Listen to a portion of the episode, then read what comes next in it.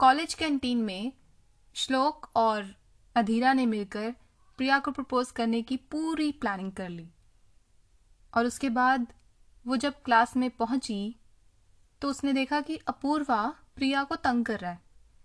अपूर्वा कई बार प्रिया को जाते आते छेड़ देना या कोई कमेंट पास कर देना या उससे ज़बरदस्ती दोस्ती करने की बहुत कोशिश करता था।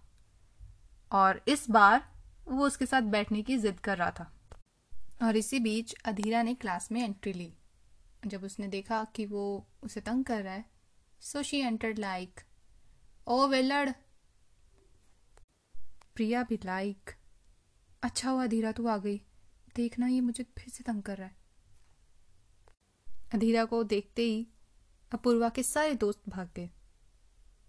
और अपूर्वा अकेला रह गया और फिर खुद को संभालते हुए बोला मैं तो बस तुम्हारी अकेली सहेली के साथ बैठ रहा था कि बेचारी को कंपनी मिल जाती।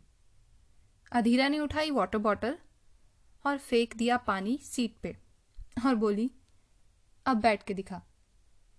सब लोग उस पर हंसने लग गए।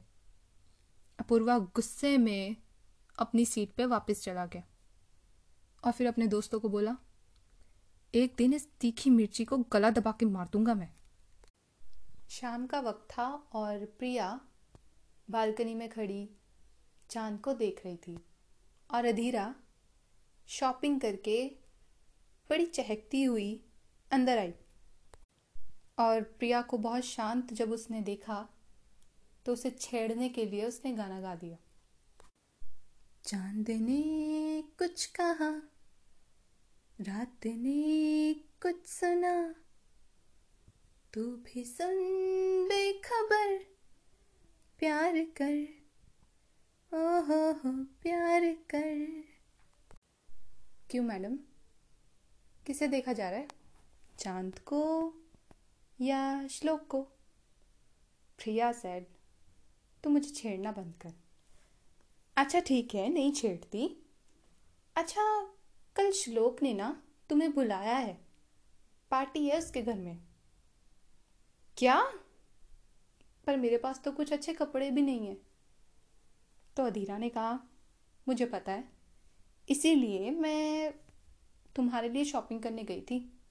और फिर वो उसे ड्रेसेस दिखाने लगी, अपनी भी और उसकी भी। और ये चीज़ फाइनल हो गई कि हाँ वो कल उस पार्टी में जाएगी। सो नेक्स्ट इवनिंग अधीरा और प्रिया दोनों श्लोक के घर पहुँचे। श्लोक के घर कुछ क्लोज फ्रेंड्स आए हुए थे और ऑफ़ कोर्स पार्टी का माहौल था। लेकिन प्रिया को ये बिल्कुल नहीं पता था कि पार्टी है किस चीज़ की। नो no आइडिया वो जितनी बार अधीरा से पूछती, उतनी ही बार अधीरा कोई नया बहाना बना देती।